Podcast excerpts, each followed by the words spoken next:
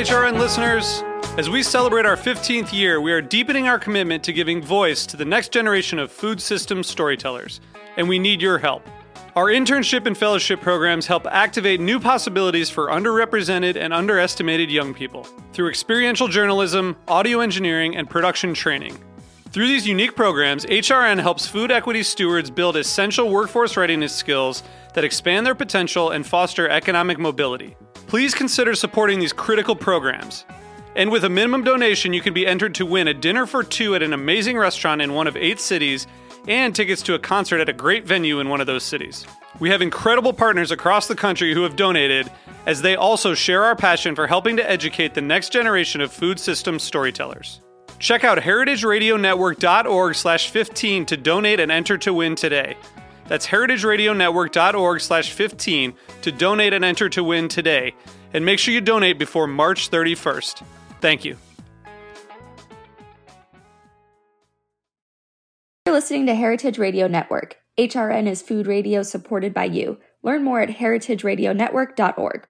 This episode is brought to you by Roberta's, home of Heritage Radio Network for 10 years. Learn more about Roberta's at robertaspizza.com.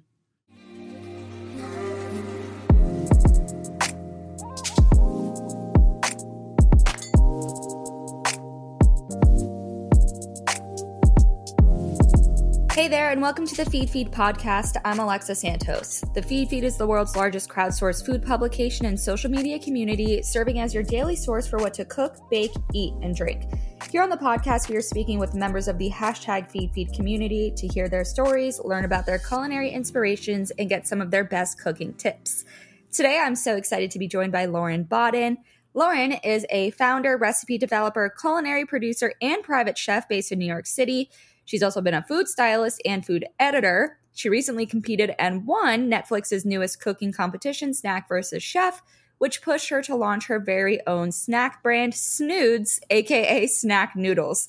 So, Lauryn, we have so much to talk about. There's so much here to unpack. Um, I'm very anxious to hear more details about all of this. So, I guess let's start from the very beginning. I guess where did you grow up and what kind of early culinary influences did you have in your life to send you down this path? Yeah, well, first off, thank you so much for having me. Um, I'm really excited to be talking with you today. Um, I grew up in Florida. Um, it's something that I don't always like to admit to people, but Wait, in, in Tampa. Oh, okay. I I grew up in Fort Lauderdale, and that's where I am right now. No that's where I live. Amazing. so yeah, I guess Tampa. Keep that one close to your chest. yeah. um, yeah. So I mean, I would say my grandmother was a huge influence for me when um, when I was growing up. She literally made everything from scratch. Um, at the same time, I feel like it was a big Food Network era. I feel like a lot of people that are my age that came into the culinary realm, it's like, oh, well, I just watched Food Network and became obsessed with cooking yep. through that way.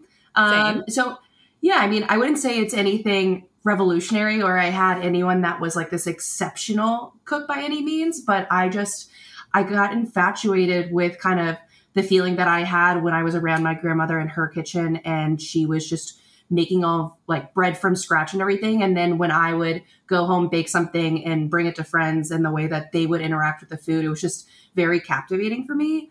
Um, and I just, I wanted to attend culinary school right out of high school. But my parents were very much like, no, you need, we should get a degree first, just right. you know, in case yeah. anything happens. Um, yeah so i i kind of left that dream. Uh, i was a journalism ma- major for a bit a sports management major and then it kind of came back to that original feeling of food. Uh, i took an internship in london and i wanted to pay for it in some capacity. And my professor was like how about we do a research project? What are what are you interested in? I was like well I, I don't know if this is weird but i just i love food um, yeah. And so it kind of, that's where things took off from there is I then did this research project where I had to launch a blog. Blogs were really big at that point. Instagram had literally just come out. Um, oh, yeah. And so because of that, I had a lot of local, I went to school at SMU in Dallas, um, a lot of like local blogs that wanted me to then write for them. And it just kind of spiraled into all of these other opportunities. Um, yeah. And so from there, moved to New York to work in food. Um, and I feel like I've done so many things within the industry, but at the same time, they've all kind of worked together to get me to where I am today.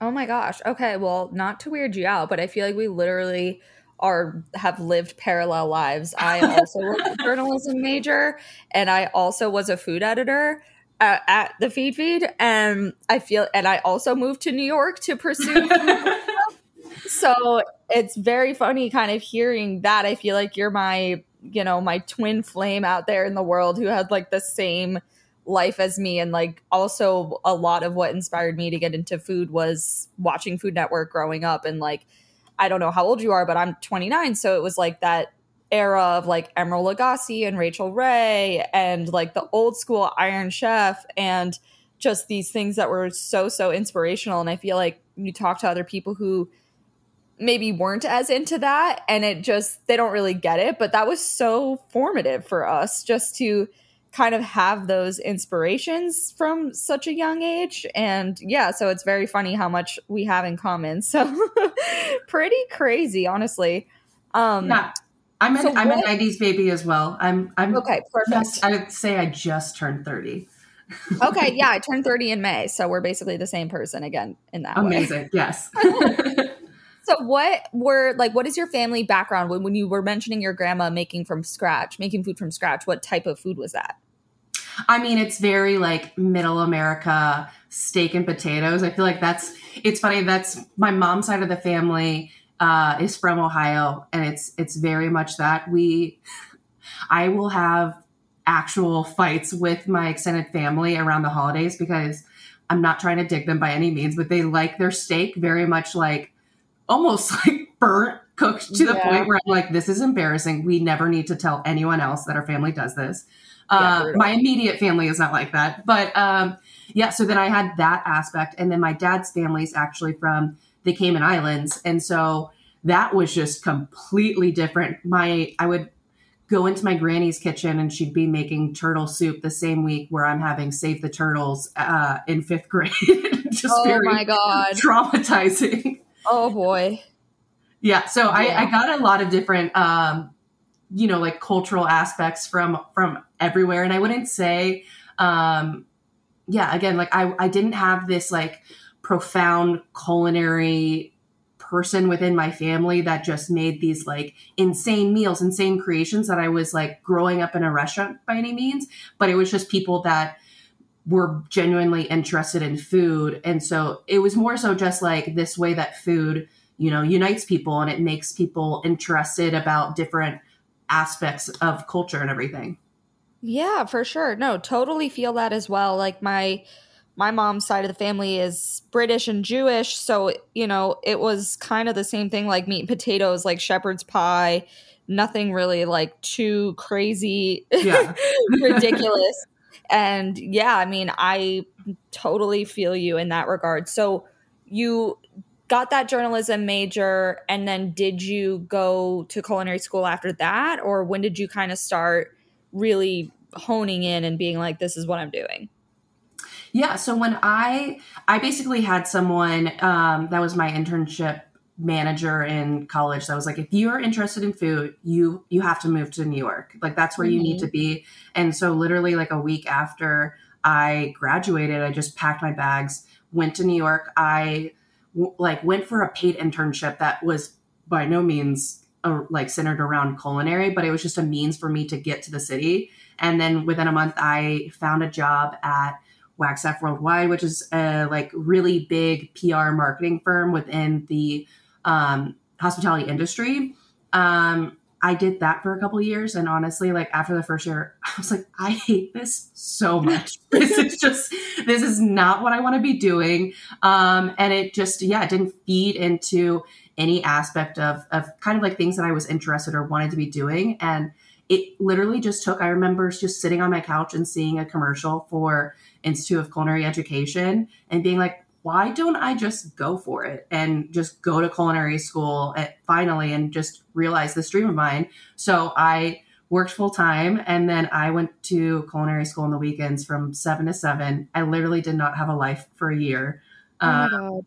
yeah, it was it was rough times. Um, but then yeah, from there I went um, started working in restaurants. I kind of knew I I didn't want to land in restaurants. Like that was not a long term goal for me.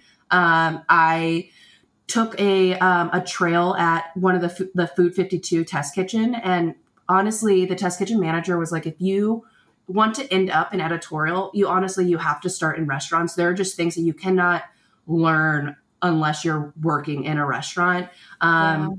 yeah so i and i also thought i wanted to work in fine dining restaurants and i'm so glad i did not um, the first restaurant i worked in uh, is hearth here in new york in east village and it's a really small restaurant that just pumps out so much food and it's just very innovative while also being rooted in um, italian cuisine Which And it- restaurant? yeah. oh it's uh, marco canora's restaurant hearth Oh, okay. Yeah, I've definitely heard Yeah. of that. yeah same same like brodo that whole that whole family um but yeah and from there i then be, i worked for gail simmons as her culinary executive assistant. Um, i got more into recipe development saw that side of things brand partnerships. Um, i worked for a meal kit doing recipe development editing food styling. So just kind of I bopped around because it's also I think one thing that people don't talk about in general when you get out of college is that it's okay to not like what you're doing and it's okay to not know exactly what you want to be doing. And so it took me a while to just kind of like pick at different things and figure out what what am I good at, but also like what do I want to be doing day to day.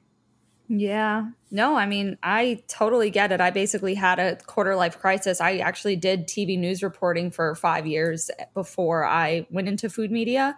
And I, yeah, just decided I was like, this is what I went to school for and this is what I always thought I wanted to do. But I changed my mind and don't want to do that anymore. So I, again, totally resonate with what you're saying. And that's, I also ran into that myself when I was trying to break into food media that, you know, I didn't go to culinary school and I didn't work in restaurants. So it was very hard. I mean, basically, the only thing I had going for me was that it was COVID. So, like, working working from home it was kind of like okay i mean everybody's really just winging it in their own kitchens right now. So that was kind of what really put me in a position to be able to be considered for you know the job that i did get at the feedfeed because it was uh, before that it, it was kind of like yeah you either needed to have worked in a restaurant or gone to culinary school or both.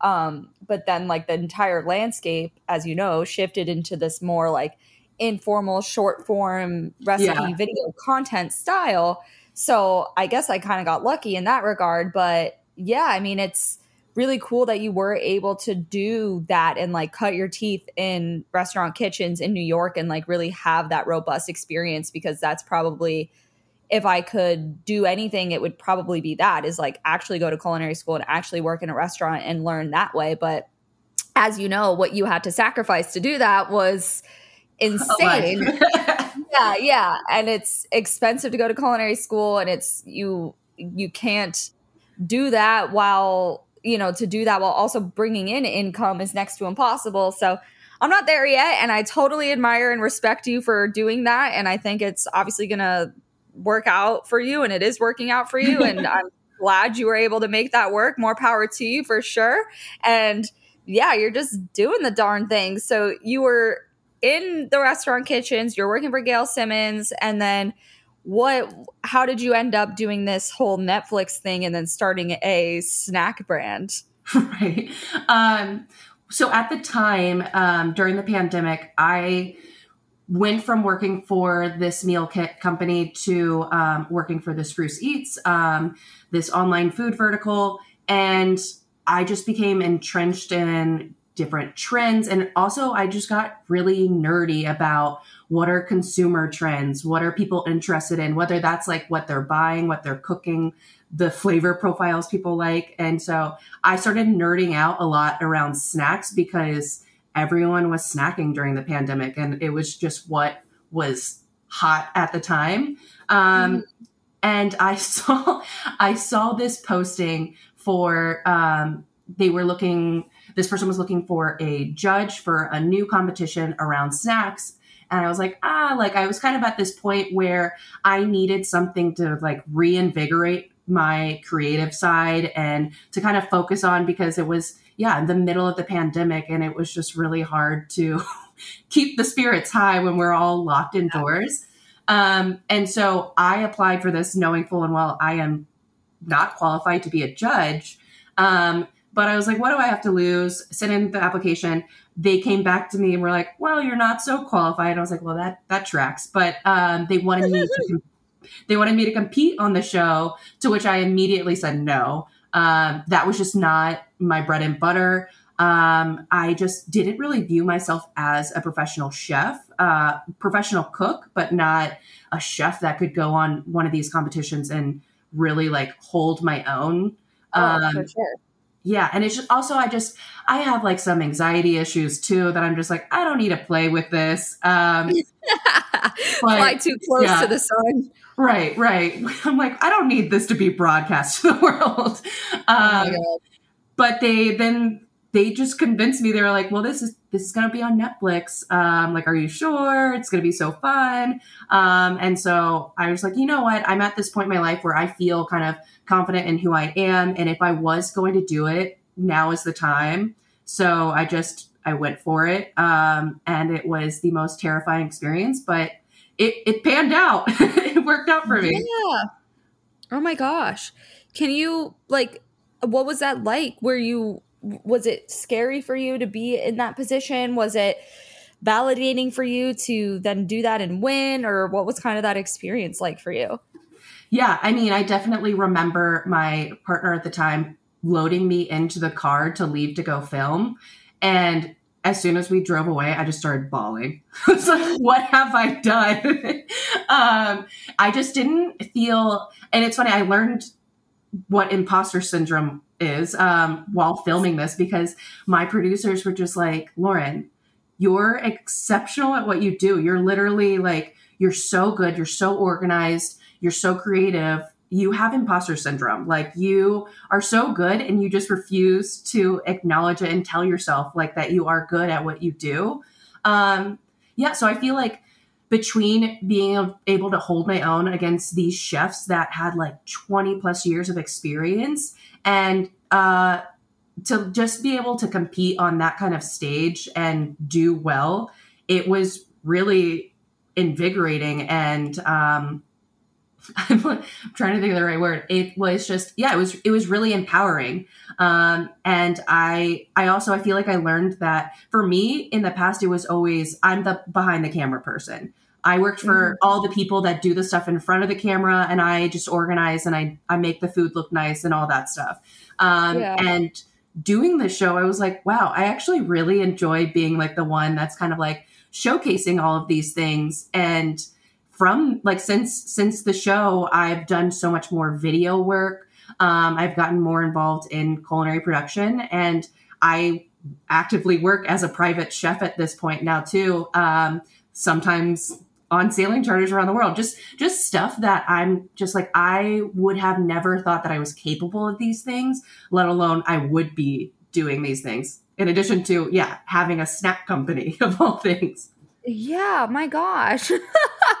That's incredible. So what are what is the deal with s'noods? What is that all about? What is like the the mantra of what you're doing there yeah, I mean, it's definitely it's not something that was a career goal of mine by any means to start a snack company.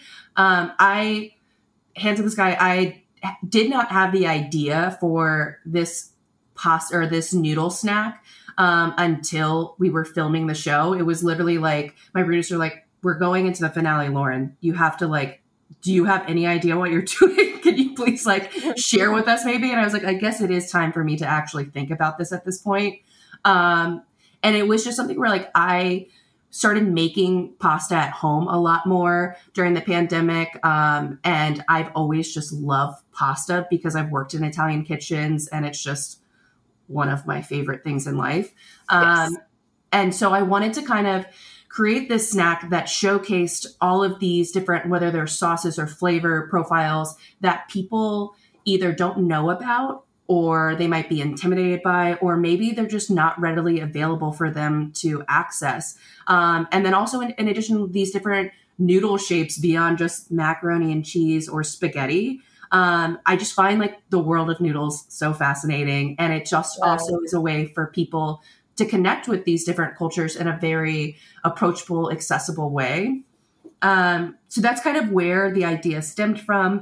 Uh, I did do one of the episodes, I did a ramen snack. Um, and then in the finale, I did this um, snack noodle. Um, that's a little bit, it's a different um, snack than what S'noods is now. Obviously, I've done some work, some more research on, um, you know, what is the most appealing to consumers and kind of like where the that product landed. Um, so at this point now, I just wrapped up my Kickstarter. Um, I have the three launching flavors, which are a basil pomodoro rigatoni, a spicy miso ramen, and a cavatappi carbonara.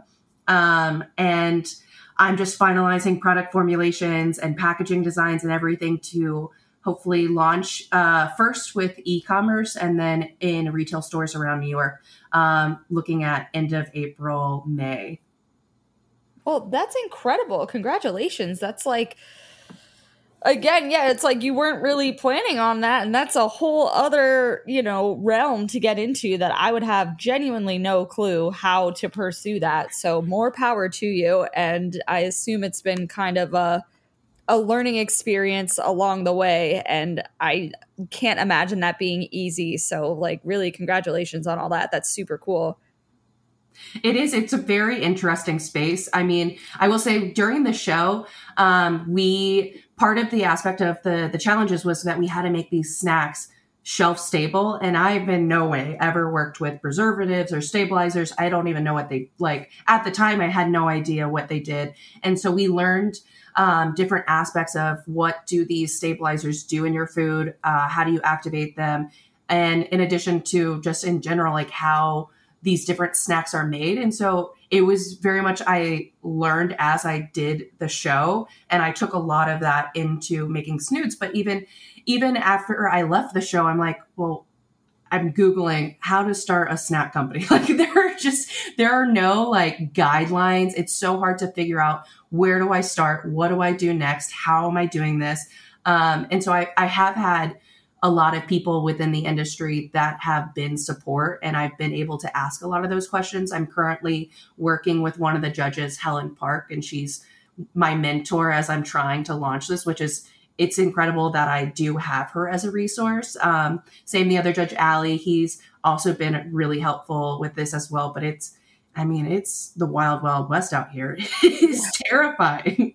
It really is. Well, look at you go. You're doing all the things. We're going to take a quick break and hear from our sponsors.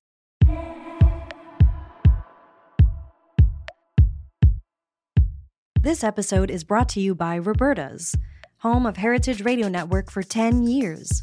Roberta's was founded in Bushwick in 2008 and has become one of the most iconic restaurants in the country.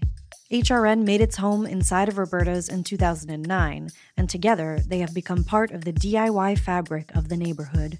Roberta's, the pizza restaurant, is open for lunch and dinner seven days a week and serves much more than just the famous wood fired pizzas. Their team dreams up new salads, pastas, and sandwiches on the regular. Roberta's Tiki Bar is alive and well in the back garden, serving up frozen drinks in the summer and hot toddies in the winter. Stop by the bakery and takeout spot next door for fresh breads, sticky buns, and pizzas to go. And of course, there's the two Michelin starred Blanca tucked away in the garden for truly daring diners. But Roberta's also extends beyond Bushwick, with multiple locations in New York City and now in Los Angeles. You can also find their frozen pies in grocery stores around the country. The spirit of Roberta's, like Heritage Radio Network, is everywhere. Here's to many more years of pizza powered radio. Learn more about Roberta's at robertaspizza.com what are your like goals and aspirations for all of this looking forward? I mean, that is a great question. I mean, at this point, I'm just like, I want to get it off the ground. And if I see my packaged snack in a retail store, that will be like a dream come true in of a, in of a itself. Um, but I mean, long term, I would just like to be able to produce more lines. I want to be available in retail shelves nationwide and hopefully shipping internationally. Um, it's been really great um, having the show Snack for Chef and having people reach out to me from that and tell me how much they love snacks or love what we did on the show or that they want s'noods, but they live in Germany. Um, and so I think, yeah, just being able to be accessible internationally, that's probably the most immediate goal of mine. Um, mm-hmm. And just keep growing. Yeah. Well, you have a lot on your plate, that's for sure. and how does your like how does your family feel now that this is kind of I guess they were a little bit not hesitant, but they were like, ah, you should probably get a real degree. Um, and my parents for sure would have said the same thing. But what is kind of the response like now from your family at this point? I mean, I am so fortunate in that my family has always been so supportive and just in my corner no matter what. Um, and so they are just like, of course, they're they're classic like we know we we always knew that you could do it. You're like such a rock star, just really pumping me up whenever I need it, which is honestly most days, most days these days. Um, and yeah, my yeah, between my parents and my brother, they are just like I don't even need a publicist. They they're like constantly on like Instagram and the internet, like check out S'noods. So they're they're wonderful. That's incredible. That's I mean, I'm lucky that my family is the same way, so it's it's very cool to hear that. But, you know, I mean, it really does make all the difference in the world to have that support and be able to do that and pursue things that may be a bit of a gamble. So, I, you know, it's it's such a good thing. And I feel like it's really cool that you're able to pursue your passion and live in New York City and do all this stuff and kind of live that that dream of yours that I feel like, you know, you've had for a long time and you know what I had for a long time too growing up. And it's kind of cool to see to see like both of us kind of being inspired by the same things and having similar like paths and like where those paths took us and very similar but also very different realms so it's kind of cool to to hear all of that yeah, I mean, I definitely wouldn't say I have any idea what I'm doing. Me, Still, no clue. No right, clue. and I, am like also paying New York prices. Just you know, yeah. every month is a new surprise. Am I going to make my rent this month? We'll see. Yeah, so, yeah. Still, we're still figuring it out as we go. Oh, yeah, that's been my one like cheat of the system is that I haven't been living in New York for the past year or so because I was in between leases and whatnot, and it was the pandemic. And I was like, well, I can work remotely. So I moved home with my parents. I'm back in Fort Lauderdale now, living with them, and it was supposed to be temporary. And now here we are a year later. So I need to get it together. But I mean, I miss New York every day. I literally like I I know what that's like to like basically want to just suck it up and pay and deal with it because of like how great of a city and how great the opportunities are there. So I'm sure it's hard to kind of remind yourself like, "Oh, this is worth it. Like I need to be doing this." But, you know, as someone who isn't there anymore and who misses it constantly, it's, you know, I guess it could be worse than being there and kind of like making it work, you know what I mean?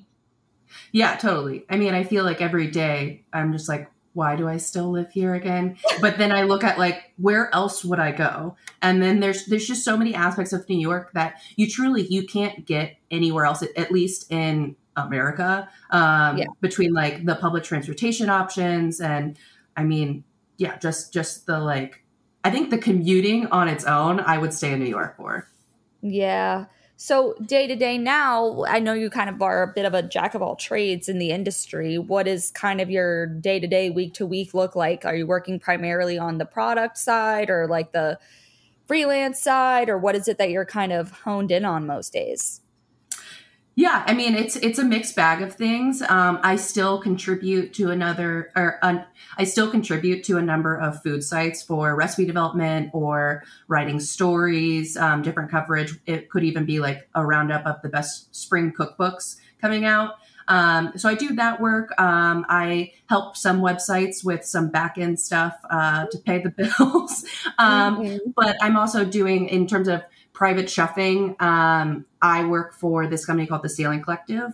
Um, and so I take a number of charters um, that I take a number of week long charters between like the Caribbean and the Mediterranean, um, where I get to go and provision and cook in the like on the water, which is amazing. Cool.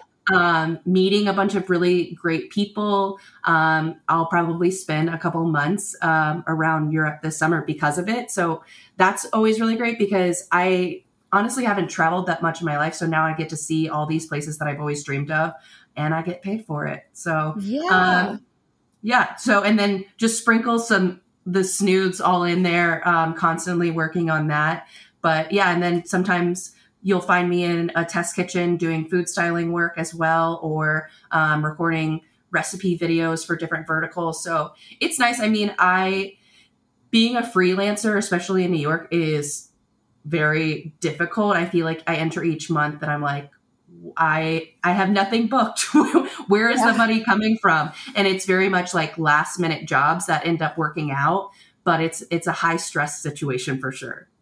Oh my God. No, I, you're preaching to the choir. I, I mean, that's why I'm not there right now, even though I want to be. Um, if only we could like snap our fingers and just like know how it was going to work. Um, I know. That's what I say every day. like, okay, if only we could have the answers. But, you know, I mean, obviously the hustle's paying off for you. It's working out. You know, you've got a lot of different avenues and are making it happen. And, you know, what other, that's what my family always says. They're like, well, you know, you're not, you don't have kids, you don't have like a ton of obligations other than like you and your career and everything. So it's uh, the best time possible to like really double down on these things and kind of make it work and pursue that ambition and stuff. So it's kind of like, all right, it's kind of now or never, you know? Right. I mean, I would much prefer to not live with a regret of, oh, I wish I would have taken that leap or I wish I would have done that. And um, it is, I mean, it's scary for those reasons, but I think it pays off more when you're like, wow, I took this huge risk and it worked out. Yeah, absolutely. Well, best of luck to you. And was there anything else important to add about your like your culinary journey or your um all the different things you've got going on or anything that I haven't asked you about yet? Um not too much. I mean, I would say if you want to follow along and check out the progress of S'noods, uh, get your hands on a bag. Uh, you can follow along on Instagram at Eat Snoods, and you can check out our website, eatsnoods.com. Otherwise, uh, you can follow me in my travels around the world and cooking at for various publications at Bodden Bites on Instagram or laurynbodden.com. Yeah, my gosh, and it's kind of fun. It, I love hearing you say s'noods because it's such like a silly name, but it is really fun. it's so funny though because I I literally thought of it as a placeholder. I don't know how I thought of it. I was just like, I need to have a name for this snack while I go meet with these people, so I'm not just like this like TBD snack company. And I was working with a branding team, and they were like uh, actually, we love this name and we think you should keep it. So it was just, it was very much well, hey. random how it all came out. Yeah. Well, that's incredible. Yeah. I mean, it's very cute. Thank you. It's, yeah. It's catchy. I think, yeah, it's a very, I want the brand to be really fun and accessible for really all ages. I know that can sound a bit cliche, but I think that there's like something in it for everyone. I will say, I guess one of the things I didn't mention about S'noods is um, it's upcycled, and um, oh, cool. currently, right now, it's it's a very small percentage of the snack that is upcycled because, unfortunately, um, it's not easy to make upcycled snacks. There's just not enough suppliers out there. It's expensive, especially for a startup snack company. So I'm really looking forward to you know building that percentage and just also making like sustainability and eco-friendly packaging something fun um, and interesting to people and to kind of put that more in the forefront of people as they are buying products. Really cool. And i feel like that's really pertinent and like important in today's day and age you know? I feel like that's a lot of you know what companies and startups should be thinking about and should be kind of prioritizing. So that's um you know that's really cool to hear for sure yeah, I hope I kind of being part of the company is I hope that if we are able to like bring it into more of the spotlight, I think it's definitely a wow word and something that people are looking at as they're shopping more so now these days. But it's it comes with a price tag. I mean, those products are going to be more expensive, but I also think that consumers have to be willing to pay those those prices at least now so that way you know suppliers can also then reach that equilibrium for us so that we can then make our prices lower as it becomes more um, more accessible for us yeah for sure well really cool and i'm just excited to watch your journey and see as you know you continue to grow the business and grow yourself and grow your personal brand and you know work on everything you've got going. So, yeah, very fun and inspiring to talk to you and hear about everything you've got going on. And I really appreciate you being here and telling me your whole story and the whole spiel and running through it from the beginning till now. So, thank you so much. Absolutely. Thank you for letting me just talk your ear off this whole time. no, I mean that's that's the whole point. I love it. I love like hearing your story and kind of learning about it and knowing you know what goes into like i said being someone who came from a similar background with similar inspirations and similar paths but that ended up into kind of different but kind of similar places there's just so many possibilities in this realm right. and it's it's very fun and interesting to hear about like the way that everybody's journey kind of takes them and you know here we are we found each other this way so it's it's very fun so i appreciate you yeah, absolutely. I mean, it, it is really cool to hear how I guess other people within the industry get to where they are because it is it feels like a very tough industry to break into, but there are like all these different possibilities that are out there. So it's it is exciting to hear everyone's uh, journey. Yeah, for sure. Well, thank you so much. Absolutely. Thanks for talking with me. Of course. Thank you so much for listening. To learn more about the food and drink discovery platform that is the Feedfeed, head to thefeedfeed.com. If you have a food story to tell or want us to interview a blogger, cookbook author, chef, or restaurateur, we would love your suggestions. Just send us a DM on Instagram. See you next time. The Feedfeed podcast is powered by Simplecast. Thanks for listening to Heritage Radio Network, food radio supported by you. Keep in touch at heritageradionetwork.org slash subscribe.